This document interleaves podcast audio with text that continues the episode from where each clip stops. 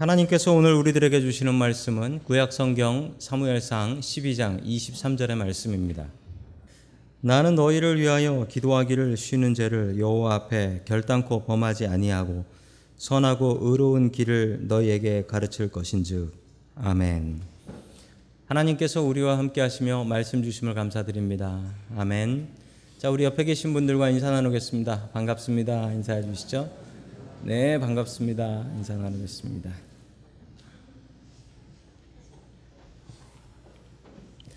자, 오늘은 기도하기를 쉬는 죄, 기도를 쉬는 죄라는 제목을 가지고 하나님의 말씀을 증거하겠습니다. 사무엘이라는 사람은 어떤 사람이었을까요?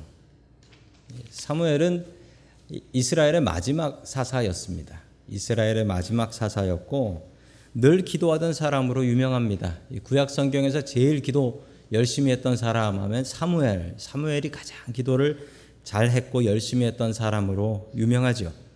그리고 사무엘은 사무엘로 이름으로 성경책이 두 권 있습니다. 사무엘상, 사무엘하. 그런데 이게 이스라엘의 역사책이에요. 역사책의 제일 시작이 사무엘로 시작하기 때문에 그렇습니다. 참 중요한 인물인데 오늘 이 사무엘을 통하여서 하나님께서 우리들에게 주시는 말씀을 같이 받도록 하겠습니다. 첫 번째 하나님께서 우리들에게 주시는 말씀은 기도를 쉬는 것은 죄다라는 말씀입니다. 기도를 쉬는 것은 죄다. 자식은 부모에게서 참 많은 것을 배웁니다.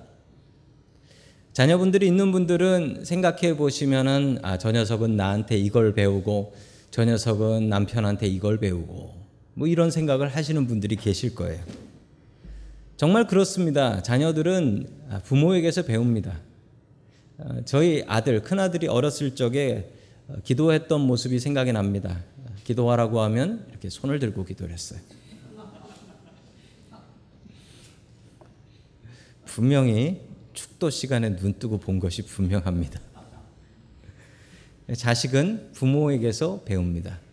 그런데 반대로 부모가 자식에게서 배울 때도 있습니다. 가끔 보면 저희도 아들이 둘이 있는데 아들 둘이 그 나쁜 버릇이 나쁜 짓을 하는데 그거 보면 누구 보고 배운 거예요. 분명히 부모에게 배운 겁니다. 주로 이제 생활 습관들은 부모에게서 많이 배우기 때문에 나를 닮은 건가, 집사람을 닮은 건가. 그러면 이제 비난을 하기 시작하죠. 당신 닮아서 그런 거야. 당신이 고쳐. 라고 얘기를 하죠. 그러나 살면서 나나 당신이나 거의 비슷해졌기 때문에 내가 고쳐야 되는데 내가 고치기 싫어서 다른 사람 지적할 때 있으시죠? 예, 그런 분들은 회개하시기 바랍니다. 회개하셔야 돼요. 어떤 아버지의 이야기입니다. 아버지가 집에 들어가시는데 그 골목길에 집 앞에 있는 골목길에서 어떤 중학생이 담배를 피고 있어요. 보니까 내 아들이야. 내 아들이 담배를 피고 있는 거예요. 딱 봤는데 얘가 아빠한테 들키자마자 잽싸게 담배를 던졌어요. 그리고 아빠는 지나갔습니다. 그러니 이 아들이 생각하기에 중학생이 생각하기에 아, 안 걸렸구나라고 생각했죠. 그런데 이 아버지의 뒤끝이 대단합니다. 석 달 뒤에 아들을 불렀어요. 석 달 뒤에 아들을 불러서 야, 너 석 달 전에 골목길에서 담배 폈었지? 나 그때 너 다 봤다. 담배 끊어라. 라고 얘기를 했습니다. 그러자 아들이 얘기했습니다. 아버지, 걸렸을 때 얘기 안 하시고 이건 뭐예요? 석 달 뒤에 얘기하는 건. 그러자 아버지가 이렇게 얘기했습니다. 석 달 전과 지금의 다른 점이 있다. 난 담배 더 이상 안 핀다. 난 네가 담배 피는 것 보고 너한테 얘기를 하고 싶었는데 내가 피는데 어떻게 너한테 얘기를 하니? 그래서 내가 담배를 끊었다. 정말 힘들었다. 이제 석 달 되니 완전히 끊은 것 같아서 너한테 얘기하는 거다. 이렇게 얘기를 하셨대요. 참 훌륭한 아버지라고 생각합니다. 혹시 이 중에 TV 어, 켜놓고 애들한테 공부하라고 소리 질러 보신 분들은 어, 회개하시기 바랍니다. 내가 TV를 꺼야 애도 공부를 합니다. 사무엘은 한나가 기도를 해서 낳은 아들이었습니다. 당시 아이를 못 낳는 것은 큰 고통 중의 고통이었는데 한나는 자기의 고통을 가지고 하나님 앞에 가지고 나가서 기도를 했습니다. 참 중요한 사실이 있습니다. 우리에겐 고통이 끊이지 않을 것이고 우리들에겐 기도 제목이 끊이지 않을 것입니다. 그것을 하나님 앞에 가지고 나가서 기도하는 사람은 정말 복이 있는 사람입니다. 한나는 자신이 아이를 못 낳는 것 때문에 너무 괴로워서 밥도 안 먹어보고 그리고 남편한테 바가지도 긁어 봤습니다. 그런데 해결되는 건 아무것도 없다는 사실을 끝내 알았어요. 그리고서 하나님 앞에 가지고 나갑니다. 하나님, 해결해 주십시오. 하나님만이 이 일을 해결해 주실 수 있습니다. 이 한나의 이 마음을 배우십시오. 우리에게 있는 고통과 근심거리들을 불평과 근심으로 가져가지 말고 주님 앞에 가지고 나와서 기도할 수 있기를 주의 이름으로 간절히 축원합니다. 아멘. 자, 계속해서 우리 사무엘상 1장 10절부터 11절 말씀 같이 봅니다. 시작. 한나는 괴로운 마음으로 주님께 나아가서 늦게 울면서 기도하였다. 한나는 서원하며 아뢰었다. 아멘. 한나는 주님 앞에 자신의 근심과 걱정거리를 가지고 나갔습니다. 그리고 기도를 하며 서원 기도까지 했어요. 서원 기도. 주시면 아들을 주시면 더 이상 잃을 게 없잖아요. 아들을 주시면 내가 이 아들을 하나님 앞에 바치겠습니다라고 기도를 했던 것입니다. 자, 그리고 응답해 주셨습니다. 이 기도가 응답이 되어서 한나는 얼마 뒤에 아들을 낳게 됩니다. 그리고 그 아들의 이름을 사무엘이라고 짓습니다. 이 성경에 엘이라는 이름이 나오면 하나님이라는 뜻입니다. 성경의 히브리 말로 이 엘은 하나님이라서 사무엘은 하나님께서 들으셨다라는 뜻입니다. 참 무서운 이름을 지으셨어요. 하나님께서 내 기도 응답하셔서 이 아들 주셨으니 나는 이 아들 하나님 앞에 바칠 겁니다. 이 마음으로 사무엘이라는 이름을 지었습니다. 어머니 한나는 이 아들이 젖을 뗄 때까지 키웁니다. 뭐 젖대기 전에는 갖다 바칠 수가 없잖아요. 누가 먹이겠어요. 젖을 뗄 때까지 아이를 키웠다가 젖을 떼자 주저하지 않고 성전에 가서 이 아들을 갖다 바칩니다. 엘리 제사장한테 하나님께 드린 아들입니다. 성전에서 일하게 하십시오. 자, 그러면서 자기의 아들을 성전에다 갖다 놓고 돌아옵니다. 이 마음을 여러분 이해하시겠어요? 자식, 자식 떠나보내면서 눈물 흘려보신 분들 계시죠? 자식 멀리 학교 보내면서 뒤돌아오면서 울면서 돌아오신 분들도 계시고, 자식 군대 보내면서 울면서 돌아오신 분도 계시고, 근데 그 마음과는 비교하기도 어려울 만큼 괴로운 마음입니다. 젖먹이 아이를 성전에 데려가서 떨어뜨려 놓고 왔을 때 그 젖먹이 아이는 젖을 땐 그 사무엘은 어떻게 했을까요? 엄마 하면서 달려오지 않았겠어요? 그 소리 뒤로 하고 그냥 나온 거예요. 이 어머니가 어떻게 했을까요? 그때부터 더 기도가 많이 나왔을 거예요. 내가 돌보지 못하는 아들.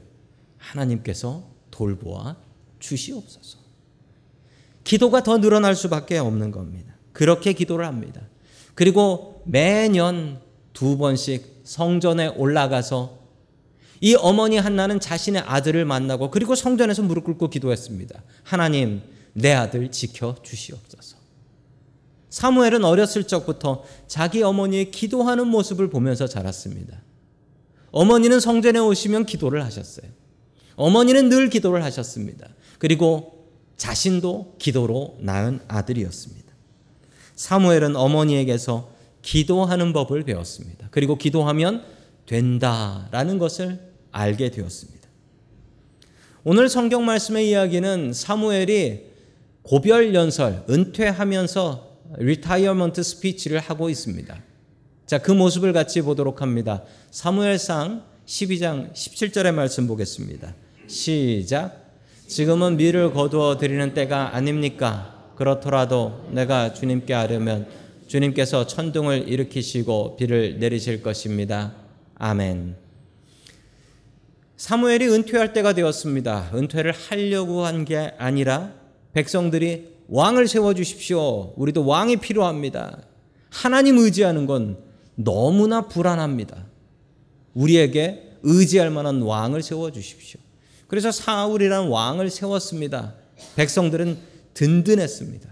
키 크고 잘생기고 게다가 블레셋이라는 적도 물리친 이 사울이야말로 정말 우리가 원하는 왕이다라고 생각했습니다. 그때 사무엘은 이렇게 얘기했습니다. 당신네들이 이 사람 의지하려고 하는데 당신네들이 이 사람 의지할 것이 아니고 기도해야 합니다. 하나님 의지해야 합니다. 라고 하면서 백성들이 알아듣도록 이야기를 합니다. 그러나 백성들은 그 얘기 들으려고 하지 않습니다. 그러자 사무엘이 기적 하나를 보여줍니다. 지금은 밀을 거두어 드리는 때가 아닙니까? 밀 거두어 드리는 때가 언제냐면 예, 이스라엘에서 농사 지어 보셔야 합니다. 밀 거두어 드리는 때는 6월에서 7월입니다. 이스라엘에 비가 오는 시즌은 우리 동네에 비 오는 시즌하고 똑같습니다. 그러면 6월에서 7월에 비가 옵니까 안 옵니까? 안 오는 게 아니라 절대 안 오죠. 절대 오지 않습니다. 절대로 비가 내리잖아요. 그런데 사무엘이 하나님 앞에 비 내려 주십시오라고 기도합니다. 그러자 갑자기 천둥이 치고 비가 하늘에서 쏟아지기 시작합니다. 백성들이 그때 배웁니다. 아, 기도하면 되는구나. 이것을 귀로 배운 게 아니라 비를 쫄딱 맞으면서 몸으로 배웁니다.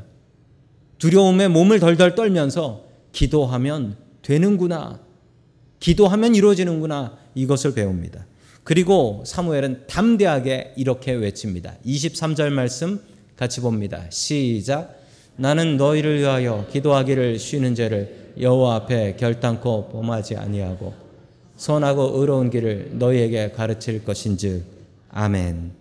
사무엘은 기도하는 게 쉬는 것 기도를 쉬는 것이 죄다라고 선포합니다.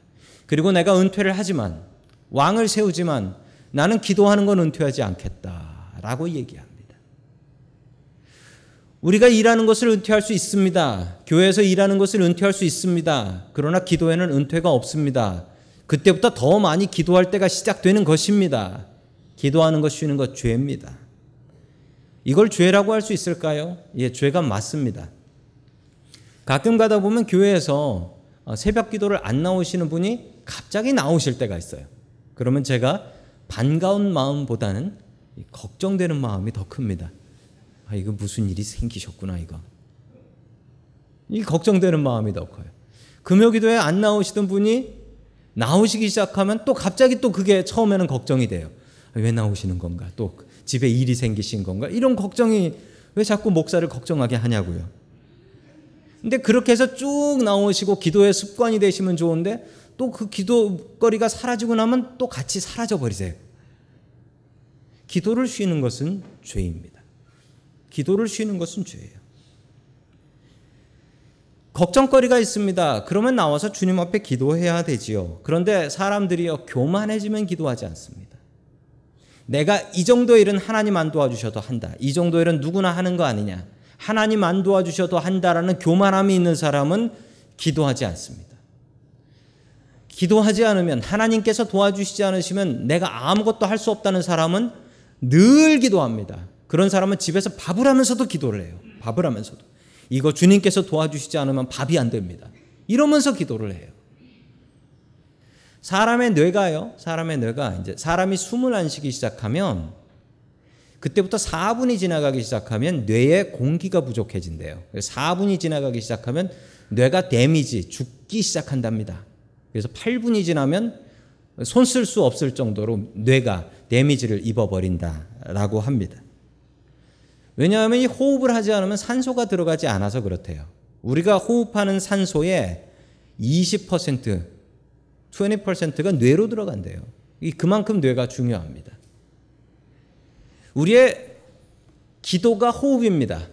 우리의 기도는 영혼의 호흡이다라고 합니다. 이거 기도 쉬게 되면 어떻게 되냐고요?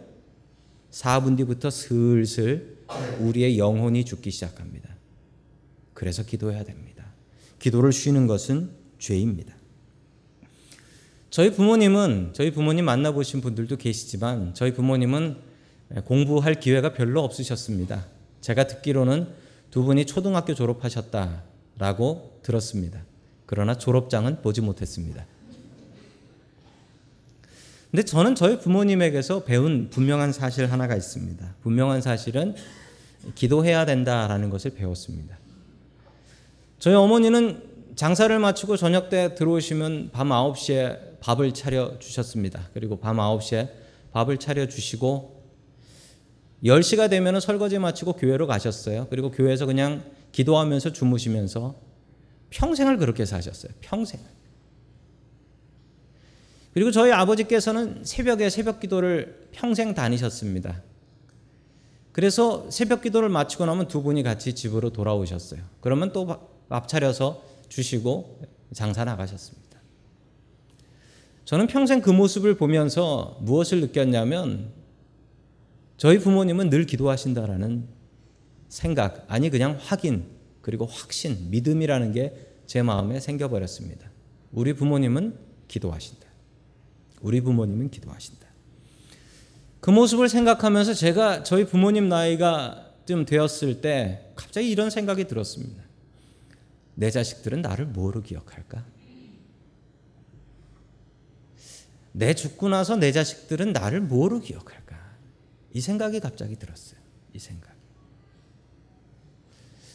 얼마 전에 저희 아들이 큰 아들이 이제 대학 가려고 준비를 하는데 자기가 원하는 학교들이 줄줄줄줄 떨어지기 시작하니까 그제서야 저한테 와가지고 아빠 기도해 주세요 그러더라고요. 아빠 기도해 주세요. 그래서 제가 그랬습니다. 야 이놈아 하나님이 네 대학이니까 네 기도 시키시지 왜 나한테 기도 부탁하냐? 그랬더니 그 녀석이 이랬어요. 아빠 기도가 세잖아요. 목사님이잖아요. 그러더라고요. 제가 뭐라고 했는데 속으로 참 기뻤습니다. 기도 부탁하는 게 너무 기뻤습니다. 여러분은 여러분의 자녀들과 여러분의 가족들, 가족들에게 무엇으로 기억되고 있습니까? 어느 선교사님의 간증입니다. 이 선교사님이 선교지에서 선교를 하시는데 길을 가다가 강도를 만났습니다. 이 강도 둘이 와가지고 칼을 들이대면서 가지고 있는 거 다 내놔. 왜냐하면 이 선교사님이 돈, 한국 사람들이 돈 있는 걸 알거든요. 캐시가 많은 걸. 그러니까 이 선교사님은 아는 사람이야. 동네 사람인데 와가지고 칼 들이대면서 돈 내놓으라고 했습니다. 그러자 선교사님이 자기 지갑을 꺼내서 줬어요. 지갑을 꺼내 줬더니만 돈 있는 걸 세더라고요. 그러다가 갑자기 강도들이 눈이 동그래지더니 지갑 다시 돌려주고 막 도망가는 거예요. 이상하다 생각을 했어요. 이상하다 생각을 했어요. 그래도 하나님께서 지켜주셨다라고 감사하며 집에 돌아왔습니다. 그런데 집으로 이 강도 둘이 찾아왔어요. 저녁 때. 찾아와가지고, 아니, 성교사님이 또, 또 이제 아까 그거 뺏으러 왔나 보다 생각하는데 갑자기 무릎을 꿇더래요. 무릎을 꿇고 자기네들을 용서해 달래요. 너무 이상해서 왜 그러냐라고 했더니만 아까 선교사님한테 강도질을 하러 갔는데 갑자기 뒤에서 총을 든 군인 10명이 나오더래요. 그래가지고 무서워가지고 지갑 주고 도망간 거래요. 그 도망가면서 멀리서 보니까 다시 또 없더래요. 자꾸 그 군인들이 꿈에 나와가지고 무서워서 못 견디겠다는 거예요. 그래서 용서해달라고 온 거랍니다. 그래서 선교사님이 그랬답니다. 어, 용서해 줄게요. 대신 교회 나와요. 그래가지고 그 사람들이 교회 나와서 교인 됐답니다. 예, 담임 목사님을 아주 무서워하는 교인. 그리고 담임 목사님한테 강도질을 한 교인.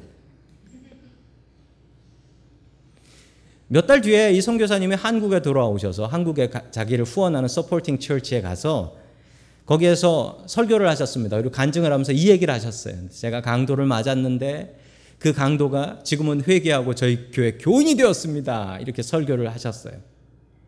그런데 이 설교를 마치고 그 교회 선교부 선교부장님이 끝나고 와서 목사님한테 인사를 하면서 목사님 참 은혜를 많이 받았습니다. 그런데 실례지만 그 강도 만난 날이 언젠지 몇 시인지 알 수 있을까요? 이러더래요. 그래서 선교사님이 수첩을 꺼내가지고 날짜를 보면서 어, 이날 몇 시에 제가 강도를 맞았습니다. 라고 얘기를 했더니만 이 선교부장님이 갑자기 목사님 손을 탁 붙잡더니 하나님 은혜입니다. 그러는 거예요. 왜 그렇습니까? 그랬더니 그날 그 시간에 우리 선교회 선교 부원들이 모여서 같이 선교사님을 위해서 기도하고 있었습니다. 그런데 거기에 열 명이 모여 기도하고 있었습니다. 이러더래요.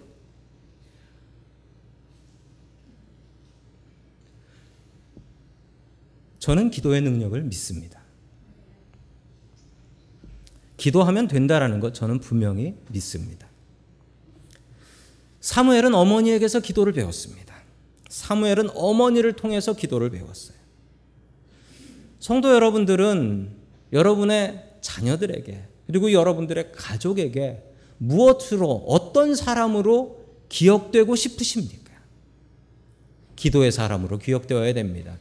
기도를 끊는 것은 죄입니다. 기도를 끊지 않고 늘 기도의 자리에 나와서 기도하며 주님께 나아갈 수 있기를 주의 이름으로 간절히 축원합니다.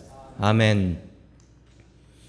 두 번째 마지막으로 하나님께서 우리들에게 주시는 말씀은 믿음을 자녀들에게 가르치라라는 말씀입니다. 요즘 참 안타까운 일이 있습니다. 참 안타까운 일은 한국의 전직 대통령 두 분이 다 지금 감옥에 들어가 계세요. 너무나 안타까운 일이고 이 일을 위해서 우리 성도 여러분들 기도해 주시면 감사하겠습니다. 자, 그런데 성경에 참 깨끗한 지도자가 하나 나옵니다. 너무나 부러운 지도자예요. 비리가 없는 너무나 깨끗한 지도자인데 이분이 어떻게 이야기하나 한번 보시겠습니까? 우리 사무엘상 12장 3절입니다. 시작. 내가 여기에 있으니 주님 앞에서 그리고 주님께서 기름 부어 세우신 왕 앞에서 나를 고발할 일이 있으면 하십시오. 내가 누구의 소를 빼앗은 일이 있습니까? 내가 누구의 나귀를 빼앗은 일이 있습니까? 내가 누구를 속인 일이 있습니까? 누구를 억압한 일이 있습니까? 내가 누구한테서 뇌물을 눈을 일이 있습니까? 그런 일이 있다면 나를 고발하십시오. 내가 당신들에게 갚겠습니다. 아멘. 은퇴하면서 이렇게 얘기합니다. 지금 옆에 사울을 세워놨어요. 사울 왕을 세워놓고 지금 분명히 얘기합니다. 기회를 드릴 테니까 내가 당신들한테 뇌물 받은 거 있거나 내가 당신들한테 돈 받은 거 있거나 강제로 뺏은 거 있거나 하면 사울한테 고발하십시오.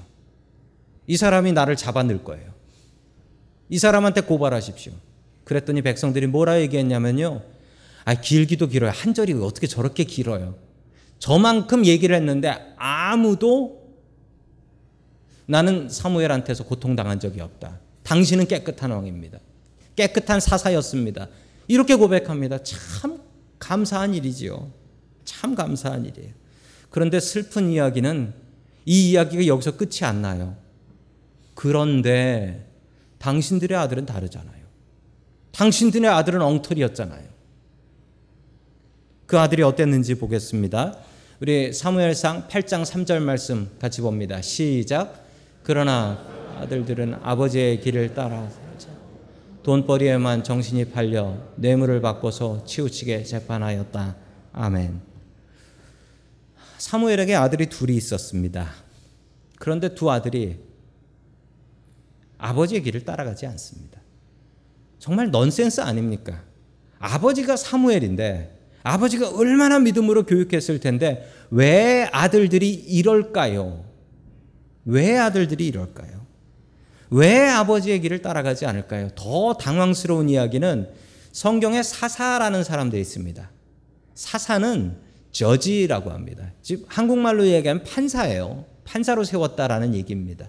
근데 성경에 나오는 사사가 12명이 있어요. 그 12사사의 특징이 있습니다. 사사는 절대로 아버지가 사사라고 아들이 사사가 될 수 없습니다. 절대로 물려줄 수가 없습니다. 그러나 사무엘은 자기 두 아들에게 사사를 물려 주었습니다. 왜 이랬습니까? 사무엘의 모습을 보면은 이해할 수가 있습니다. 여러분 사무엘은 바빴습니다. 성경에 보면 사무엘은 집이 라마였다라고 합니다. 그런데 집에 있었던 적은 별로 없고 늘 이스라엘을 돌아다니며 이스라엘을 돌아다니며 백성들을 만나서 하나님의 뜻대로 살아야 됩니다. 기도해야 됩니다. 이것을 알리며 전국을 돌아다니며 살았습니다. 집에 있을 때가 별로 없었던 거예요. 가정을 돌볼 시간이 없었습니다. 제가 사무엘의 모습을 보면서 생각나는 사람이 있어요. 한국 남자들이에요. 한국 남자들. 한국 남자들은 일을 잘해요. 일을 너무 잘해서 집안 돌볼 시간이 없어요. 자식들하고 있을 시간이 없어요. 자식들이 아버지한테 배워야 되는 게 있는데 그걸 못 배워요. 나는 열심히 일하고 돈 벌어오면 된다라는 생각만 갖고 있기 때문에 그렇습니다. 사무엘의 아들들은 아버지를 보면서 나는 저렇게 살지 않을 거야 라고 다짐을 합니다. 나는 저렇게 살지 않을 거야. 그래서 오늘 성경에 보시면 아버지의 길을 따라 살지 않고 아, 나는 우리 아버지처럼 살지 않을 거야.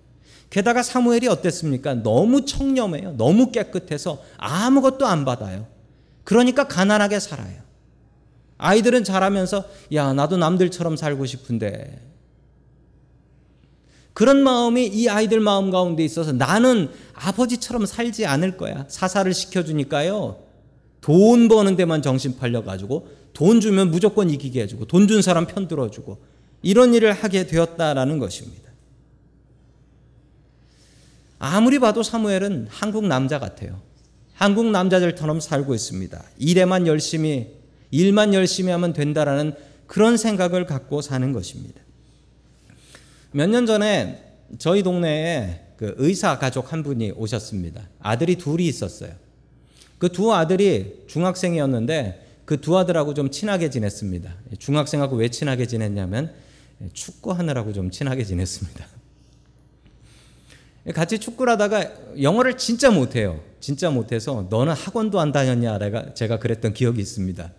진짜 영어를 못했어요. 그래서 물어봤어요. 너는 어, 미국 와가지고 뭐가 제일 힘드냐라고 했더니 그 둘째 아들이 이렇게 얘기했어요. 아버지요라고 하더라고요.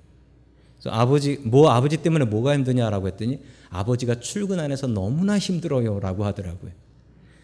그래서 왜 힘드냐라고 했더니 아버지가 출근 안 하고 잔소리를 해요. 나는 내 때 이렇고 안 살았다라고 하면서 잔소리를 해요. 그러면서 야 영어도 잘해야 돼. 영어, 여기서 영어 마스터하고 가야 되고 한국 공부도 따라갈 거 이거 다 준비해야 된다. 그러면서 괴롭히는데 아주 죽겠어요라고 하더라고. 그 집은 아버지가 의사로 7년 죽도록 일해서 나온 건데 아들이 그러는 걸 보면서 한 대 때려주고 싶었습니다. 근데 그게 현실이에요. 열심히 일하느라고 가정을 돌보지 않아서 가정에 아버지 자리가 없었어요. 그 없는 자리를 비집고 들어가려고 하니 애들이 그렇게 싫어하더랍니다. 사무엘 같이 살지 마십시오.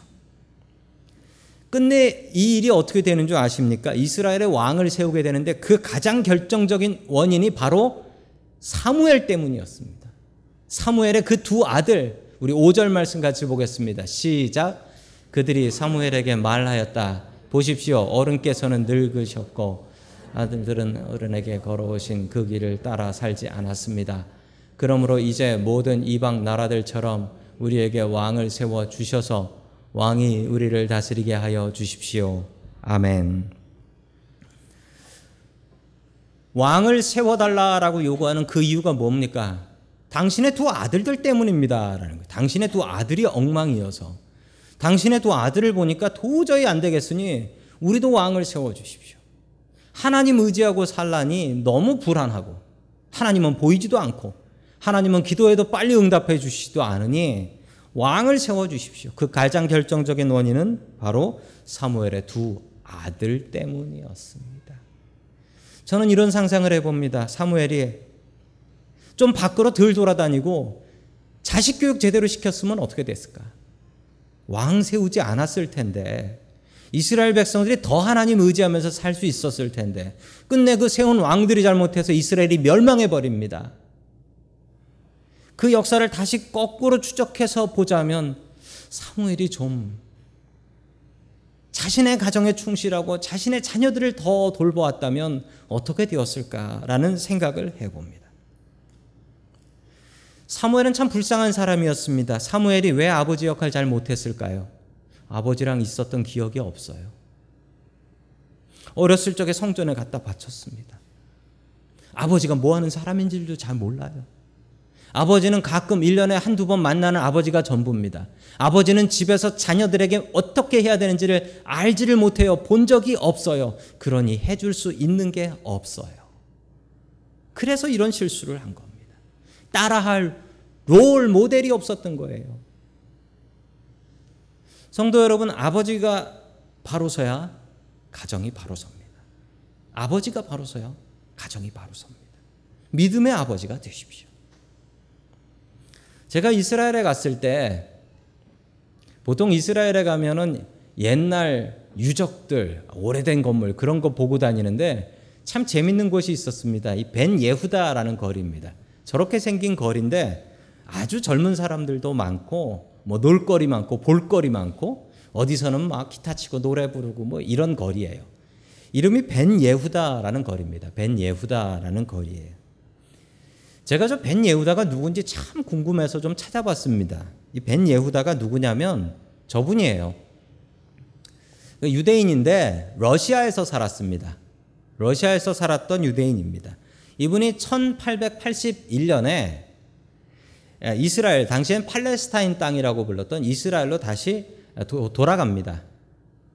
돌아가서 이분의 직업이 뭐냐면 성경을 연구하던 사람이었어요. 근데 이분이 마음을 먹고 다짐한 게 뭐냐면 이 나라에 이곳에 우리나라가 다시 설려면 우리의 말이 필요하다. 2500년 동안 나라 없이 전 세계를 떠돌아다니다 보니까 유대인들 말이 다 바뀌어 버린 거예요. 히브리 말을 쓰는 사람이 없는 거예요. 그래서 이분이 마음속으로 다짐하고 소원한 게 뭐냐면 아들이 하나 있는데 내 아들은 히브리 말로 키워 보겠다라는 무모한 도전을 합니다. 문제가 뭐냐면 성경에 나오는 히브리어가 있는데 이 말은 쓰지 않은 지 2500년이 됐고 없는 말이 그렇게 많아요. 예를 들어서 자동차 이런 말이 없어요. 새로 나온 말은 다 없는 거예요. 그러니 얼마나 불편해요. 그래서 이 아들에게 히브리 말을 가르치기 위해서 아들한테 다른 언어를 가르치지 않습니다. 그리고 집에서 홈스쿨링을 하면서 아들한테 히브리 말을 가르쳐요. 그럼 아들이 이거 뭐예요? 이런 말 뭐예요? 라고 물어보면은 아버지가 어, 이런 말이 필요하구나 해서 만들었어요. 히브리 말로. 그리고 이렇게 해서 사전을 만들었습니다.